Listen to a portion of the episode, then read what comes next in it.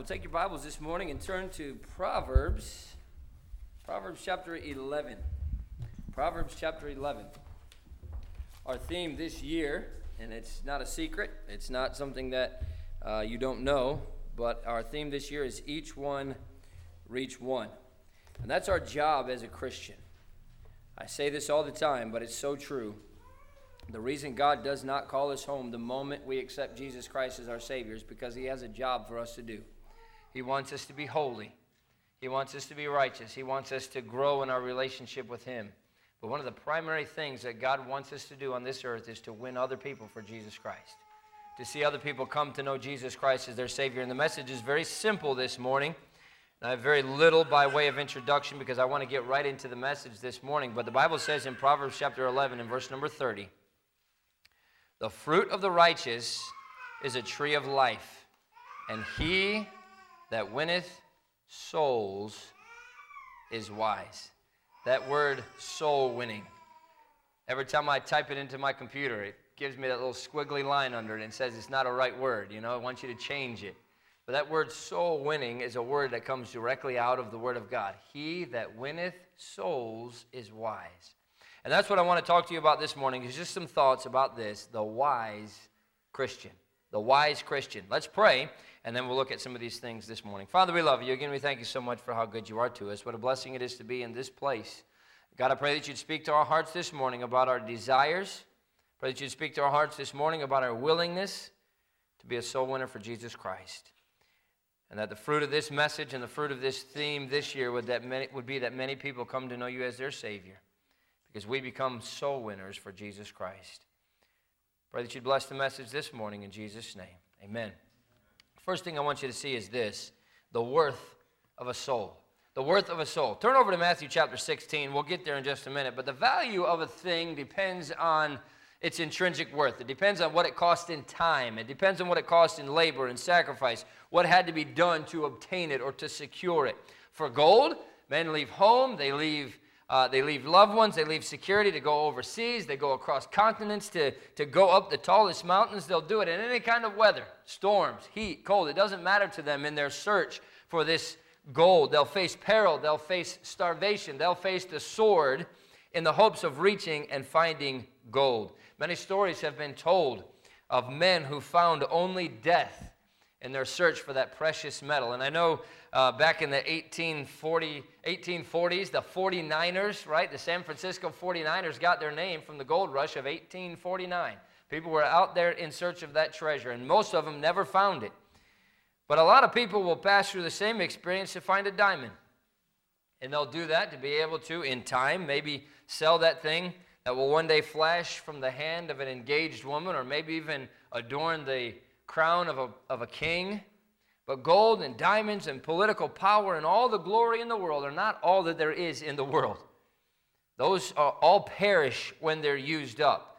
Put all the material things, known and unknown to man, on one side of the scale and put the immortal soul of one man on the other. And what would be the result?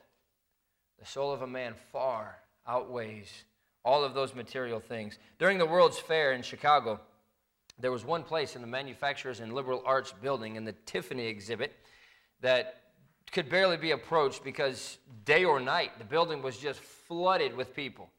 And of course, the, you know, we don't have these world's fairs anymore, but they used to be a big thing. It was the place where many new inventions were introduced. It was the place where a lot of, uh, basically, all of the new technology that had come out this year was available for anybody that wanted to go and see it. And one of the things that was there in this exhibit um, and this was actually this was actually told by uh, R.A. Torrey. He was a well-known evangelist back in the early 1900s as well. But he said he was there, and time and time and time again, he could never get close enough to even be able to see what was on display in that case without having to try to look over people's heads, and without having to try to get a little glimpse here and there as people moved around in front of this item that was sitting there. And what were they looking at? Nothing but a cone of purple velvet revolving upon its axis, and in the middle of that cone was a large, beautiful diamond that was almost priceless in its worth. And he tells this story, and he said it was well worth looking at, but he never recalled that scene, but he thought over and over and over again about the single soul of the raggedest pauper on the street, the single soul of the most degraded woman, of the most ignorant boy or girl on the street, and he thought how infinitely much more the value of a soul is in God's sight than 10,000 gems like that. The Bible says in Matthew chapter 16 and verse number 24, Then said Jesus unto his disciples, If any man will come after me, let him deny himself and take up his cross and follow me. For whosoever will save his life shall lose it, and whosoever will lose his life for my sake shall find it. For what is a man profited if he gain the whole world and lose his own soul? Or what shall a man give in exchange for his soul? Boy, sometimes that seems kind of contradictory. Verse 25 says, For whosoever will save his life shall lose it. What is that talking about? That's trying to say that a man that spends his own life living his life the way that he wants to live it is going to lose his life. But a man who follows God's plan, a man who accepts Jesus Christ as his Savior and gives up his life, is going to find real life. He's going to find eternal life. And then he asks such an important question For what is a man profited if he gained the entire world and lose his own soul? Do you know what God is saying there? That a soul is worth more than everything that we could gather together, everything that we can add together in this entire world is not worth more than one soul to Jesus Christ. Charles Spurgeon, the man that wrote the book that we're reading, implored us to consider how precious a soul must be when God and the devil are both after that same soul. There's another truer method of determining the value of a soul, and that's God's estimate. The real worth of anything depends on what the one knowing its value is willing to pay for it. He created the soul, He knew its worth, and so in exchange for your soul and mine, God gave His only begotten Son to die on the cross for us. That redemptive price, the Bible says, not with corruptible things as silver and gold, but the precious blood of Jesus Christ. That's what He paid for your soul. That's what He paid for my soul. That's what He's paid for the souls of everyone in the entire world. And that's the highest gift and the brightest glory that heaven could afford was the death of the only begotten Son of God. Turn in your Bible to Luke chapter 19. Luke chapter 19. Some years ago in Sauk Rapids, Minnesota, two farmer brothers were digging a well. And as they, well, one was down in the well with a bucket, the other one was at the top with a, uh, they call it a windlass, but the thing that they use to wind the bucket up with. And the man who was digging down in the well struck quicksand, and immediately all the sand began to fill back into that hole that he was in. And fortunately, there was a, it was a good broad piece of wood that they had down there, and so he got his head right up underneath that thing, and he was able to get just a pocket of air. And the brother that was up on the top went and, and, and just you know, made it known in the whole city, the whole town, that his brother was down in that well, and they needed as many guys as they could get to come down and help them dig. And so they created a 24 hour cycle. These men worked day and night to try to get this man out of that well. And slowly but surely, they finally got down through that quicksand and they made it to this man. They pulled him out, and the whole township working together to dig out one man to save one life. Was it worthwhile? Absolutely, it was. And the man telling this story said, I saw that man walking with my own two eyes. And he said, You know, the worth of one physical soul. And yet, Christ dug very deep to save our spiritual souls as well. Luke chapter 19 and verse 10 tells us exactly why Jesus came to this earth. He didn't come because he was trying to gain glory for himself. He didn't come because he was trying to make a name for himself or to become a, a good teacher or to become a prophet or to become any of those things. Jesus Christ came for one purpose, and it says this For the Son of Man has come to seek and to save that which was lost. That was me. I was lost. I didn't know Jesus Christ as my Savior. He came for me, and He came for you, and He came for every single soul upon this earth today. Oh, that we would realize the value, the worth of a soul the way that Jesus Christ did. Turn back just a few pages to Luke chapter 15. Don't tell me that one soul is not valuable to God. The Bible says in Luke chapter 15 and verse 7, and Luke chapter 15 is what is known as the, the chapter of lost things. We have the lost coin, we have the lost sheep, we have the lost son. And after each one of these things, Jesus Christ mentioned the value of a soul. He said in Luke chapter 15 and verse 7 I say unto you that likewise joy shall be in heaven over one sinner that repenteth, more than over ninety and nine just persons which need no repentance. A few verses later, in verse 10, he says the same thing basically. Likewise, I say unto you, there is joy in the presence of the angels of God over one sinner that repenteth. Oh, a soul is so valuable. It cannot even put a value on a soul. There's millions of them walking around within just a few miles of this place, many of them without Jesus Christ as their Savior. The worth of a soul. But secondly, I want you to see this the worthiness of a soul winner. Turn back over to Proverbs chapter 11. First, let me say that you cannot make what you are not yourself. By that I mean this. Look what the first part of that verse in Proverbs chapter 11 says in verse number 30 The fruit of the righteous is a tree of life. Notice the Bible here says that the righteous are a tree of life. You have to be saved to be righteous. If you don't know Jesus Christ as your Savior, then you've not taken that first step. You're not a righteous man if you don't know Jesus Christ as your Savior. You'll find it virtually impossible the task of winning a soul to Christ if you have not Christ as your own Savior. You cannot go out and make disciples if you're not a disciple yourself. We often hear life is short, better enjoy it. But how about eternity is long? Better prepare for it. And that's the worth of a soul to Jesus Christ. Oh, make sure you know for sure that you know for sure that you're going to heaven. But the tree of life is in heaven. It's described in Revelation, and you don't have to turn over there. I'll read it to you. But Revelation chapter 22, it says in this, says this in verse number one, and he showed me a pure river of water of, of life, clear as crystal, proceeding out of the throne of God and of the Lamb. And in the midst of the street of it, and on either side of the river, was there the tree of life, which bare twelve manner of fruits, and yielded her fruit every month and the leaves of the tree were for the healing of the nations. This is an amazing tree, the tree of life. It's nourishing, it's refreshing. It bore 12 different types of fruit. Every month it bore a new type of fruit. It'd be amazing to have a tree like that, wouldn't it? It'd be great to have a tree like that in the backyard. You know, yeah, this month I think I'd like apples. Let's go get all the apples off that tree. Yeah, I'm tired of apples. Let's have pears. Let's have peaches. Let's have oranges. Whatever. That's what the tree of life is. It's up there in heaven. And, and that's the Revelation 22. Boy, you want to get excited. Read Revelation 22 talks about everything that is there in heaven and, and just what heaven is going to be like. And, and of course, all we have to go off of is our finite minds. All we have to go off of is what we know about what we see in this world. I can guarantee you that heaven is going to be infinitely greater than what we can even comprehend right now. But the tree of life is there in heaven. And the Bible compares the righteous, the fruit of the righteous, to the tree of life. The righteous are a tree of life in their influence. They're a tree of life in their example and in their prayer for the lost. That which the righteous say and do is, as it were, a fruitful tree which delights and feeds many people. Only God can win men to himself, but he has set men and women apart to do the job of bringing them to him. We can't win souls. I cannot, I can't save someone. You know, I think that's a, a, grievous error of so many religions who try to pretend as if they have the power to forgive somebody's sins. Only God can forgive somebody's sins and only through the blood of Jesus Christ. But we, as men and women and as Christians, have the responsibility and the job, the task of bringing those souls to the foot of the cross.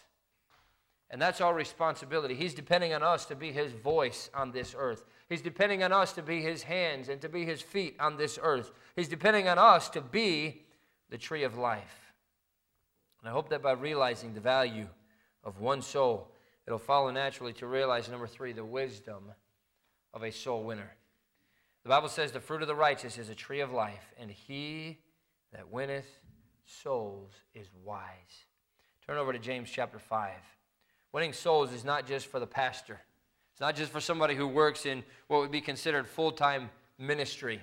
To win souls should be the principal underlying task of the Christian in the pulpit or the pew. Soul winning should be the ruling passion of our life. Soul winning, the Bible says here, is the sum total of all wisdom. He that winneth souls is wise. A true Christian who neglects to tell other people about Jesus Christ is selfish.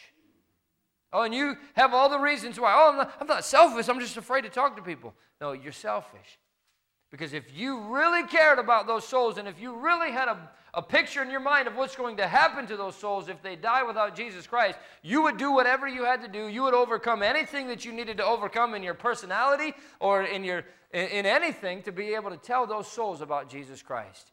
Call it what you want, but it's selfishness not to share the message of the gospel of Jesus Christ. A true friend will win his friends to Jesus Christ. James chapter 5 and verse 19 says this Brethren, if any of you do err from the truth and one convert him, let him know that he which converteth the sinner from the error of his way shall save a soul from death and shall hide a multitude of sins. A true friend will win his friends to Jesus Christ. The wise man will have a passion for souls. He knows that he must win men one by one. of course, there's the gospel plan is that people to be, are to be saved not in masses, but in, as individuals. And certainly there are times in, in certain meetings where, where many people can come to know Jesus Christ as their Savior. Look at the example in the Bible at Pentecost that 3,000 people came to know Jesus Christ as their Savior in one single day. I'm not saying that meetings don't produce good results, but the majority of people have been saved by somebody taking the time to share with them the message of the gospel.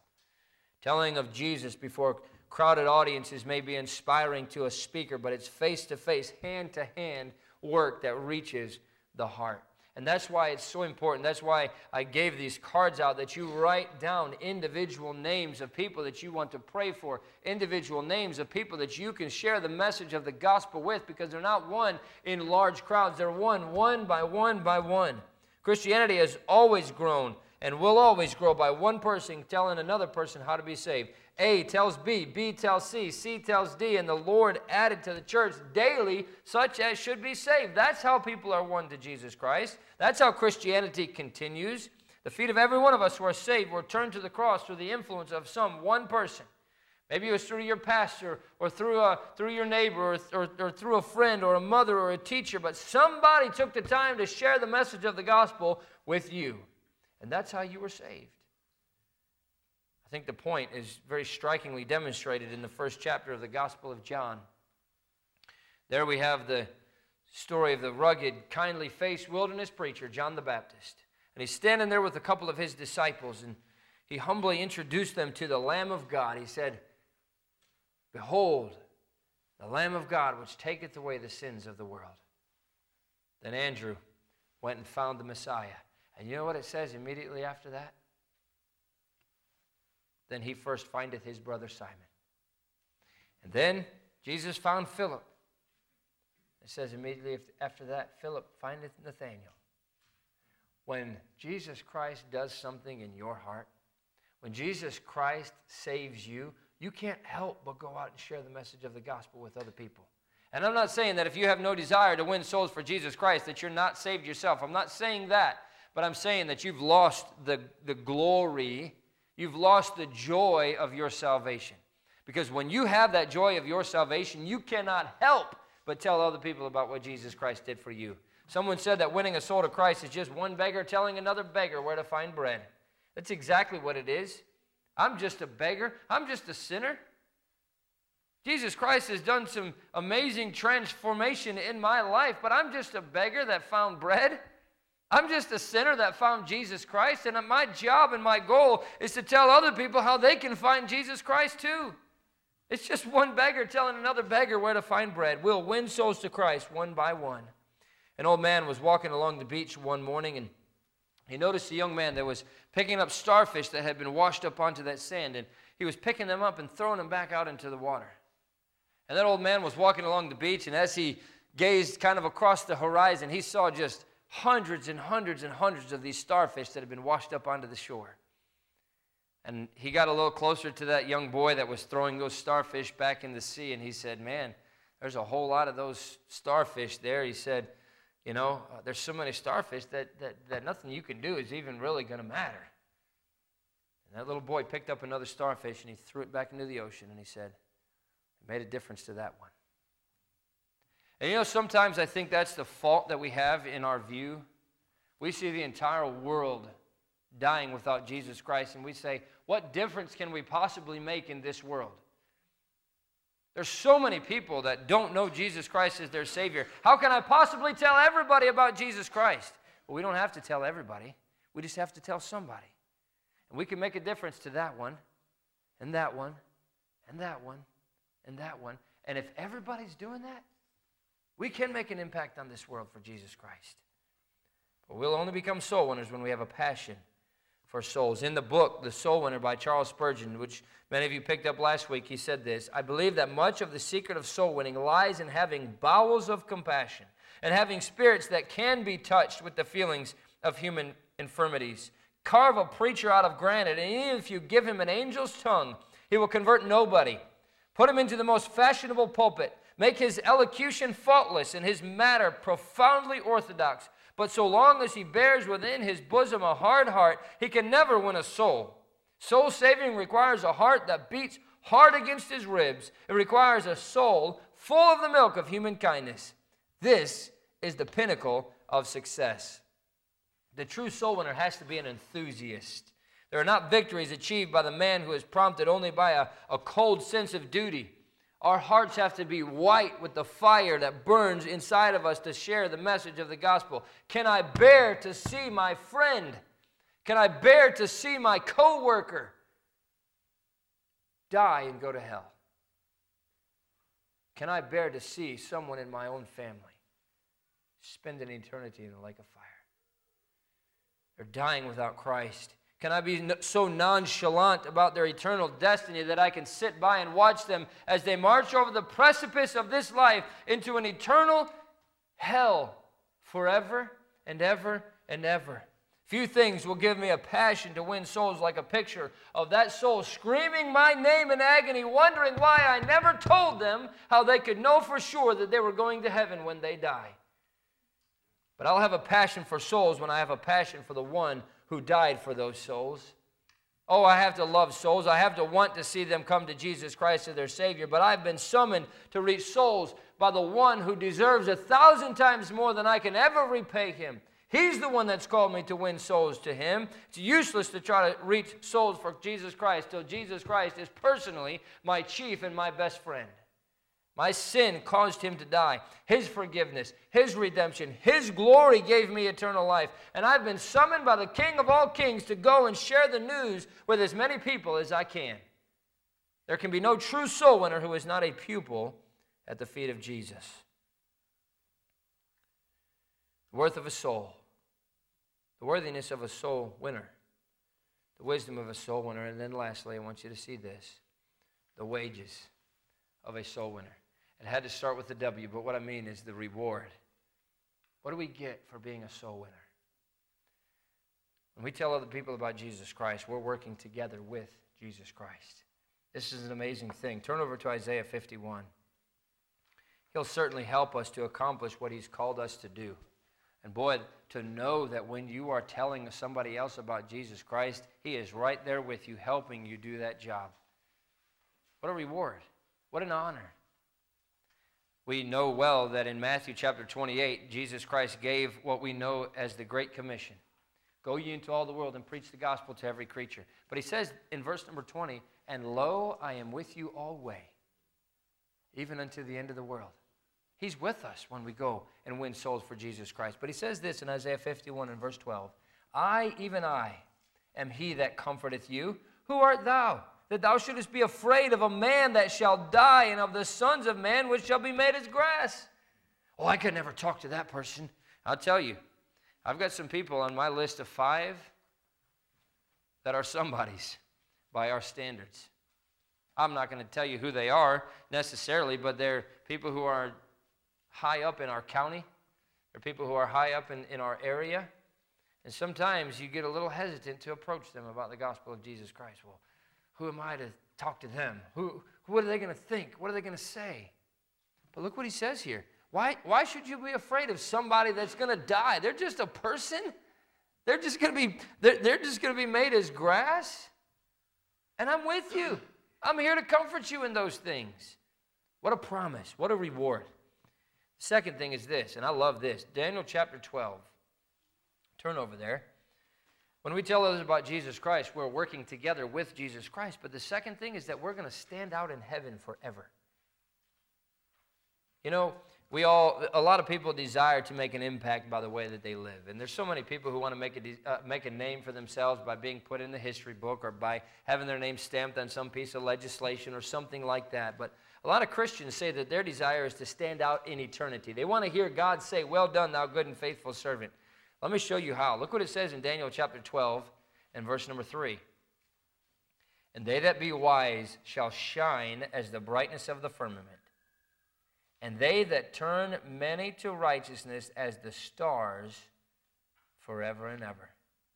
You want to stand out in eternity? Win souls for Jesus Christ.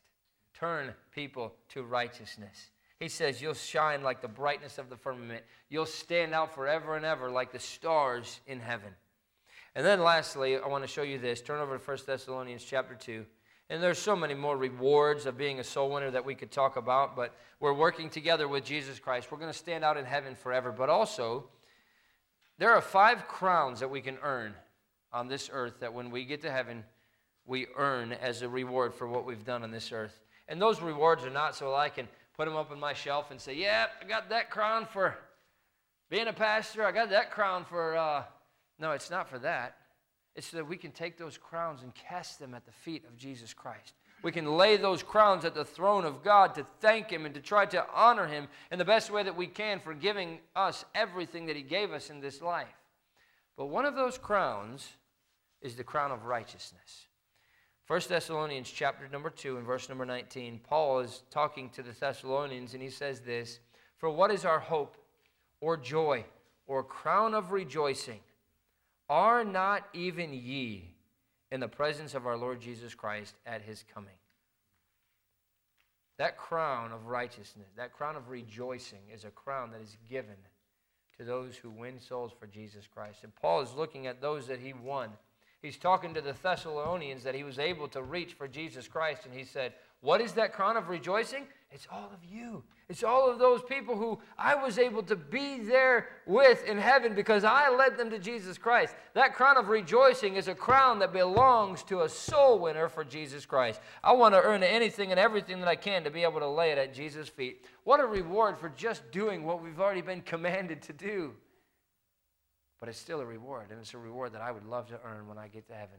I want to be a soul winner for Jesus Christ. Let me close by telling you this. The successful winner of souls has to rely less on his own wisdom and more on the wisdom of God. One of the main qualifications of a great artist's brush must be that it yields itself to do whatever the artist wants it to do. It would be pretty funny for a brush to say, No, I'm not painting that. It'd be pretty hard for a brush to do that, right? Because a brush just does what the master tells it to do in his hand. That's what a brush does. And a master is able to be the one that just uses that brush as a tool to accomplish what his job is and the beautiful painting that he's trying to make. And that's exactly what our job as Christians are to be. My job is just to be the brush in the master's hand. My job is to just do what he's told me to do and allow him to use me however he wants to use me. I don't have the right to look back at the master and say, I'm not going to do that. I'm not going to be used that way. No, I don't have that right. I don't belong to myself. I belong to Him. He owns me. And He should be able to use me however He wants to use me. That burden for souls, the wisdom to win souls, the reward for being a soul winner, all comes when we're willing to just give our all to Jesus Christ and let Him use us however He wants to use us. It doesn't take one take, take anyone extremely talented. Doesn't take anybody special to be a soul winner. It only takes a person who's willing to go all out for Jesus Christ. He's looking for those who will determine to be wise amongst the foolish decisions that we make every single day of our lives. Allow me to read to you a poem written by Myra Welch. It's called The Touch of the Master's Hand. Twas battered and scarred, and the auctioneer thought it scarcely worth his while to waste much time on the old violin, but he held it up with a smile. What am I bidding, good folks? he cried. Who'll start the bidding for me? A dollar, a dollar, then two, only two, two dollars, and who'll make it three? Three dollars once, three dollars twice, going for three, but no. From the room far back, a gray haired man came forward and picked up the bow. Then, wiping the dust from the old violin and tightening the loosened strings, he played a melody pure and sweet as a caroling angel sings. The music ceased, and the auctioneer, with a voice that was quiet and low, said, What am I bid for the old violin? And he held it up with the bow. A thousand dollars, and who'll make it two? Two thousand, and who'll make it three? Three thousand once, three thousand twice, and going and gone, said he. The people cheered, but some of them cried, We do not quite understand what changed its worth. Swift came the reply the touch of the master's hand. And many a man with life out of tune, and battered and scarred with sin, is auctioned cheap to the thoughtless crowd, much like that old violin a mess of pottage, a glass of wine, a game, and he travels on. He's going once, going twice. He's going and almost gone. But the master comes, and the foolish crowd never can quite understand the worth of a soul and the change that's wrought by the touch of the master's hand. May our testimonies stand out for Christ and be a shining example of what he can and will do a Christian who's just willing to be a soul winner for Jesus Christ. Soul winners are not the ones that get all the glory. Soul winners are not the ones that are heaped praise upon by crowds of people. But they're the ones that are going to be standing in heaven with a whole crowd of people around them that crown of rejoicing in their hands, shining out in eternity forever and ever, because they were just willing be a soul winner for Jesus Christ. Will you? Let's pray. Father, we love you. Again, we thank you so much for the time we've spent together this morning. God, the potential in this room alone to win souls for you is enormous if every single person in this room this morning would determine that they're going to win somebody for you, no telling. Number one, who might be in that group, that's one. But number two, what you can do with us. Oh God, I pray that you'd make soul winners out of every single one of us, that you would just eliminate all of our excuses, that you would give us that boldness and the power that we need to share the message of the gospel. And that, God, each one of us can reach one person this year. Thank you for dying on the cross for me.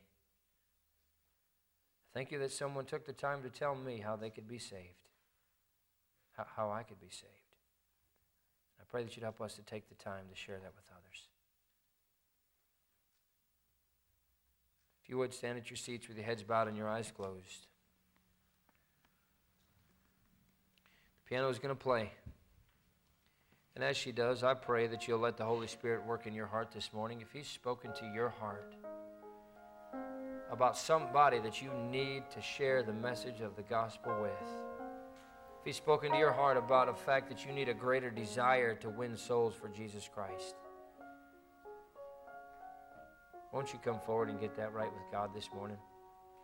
As the piano plays, the invitation is open and you can come.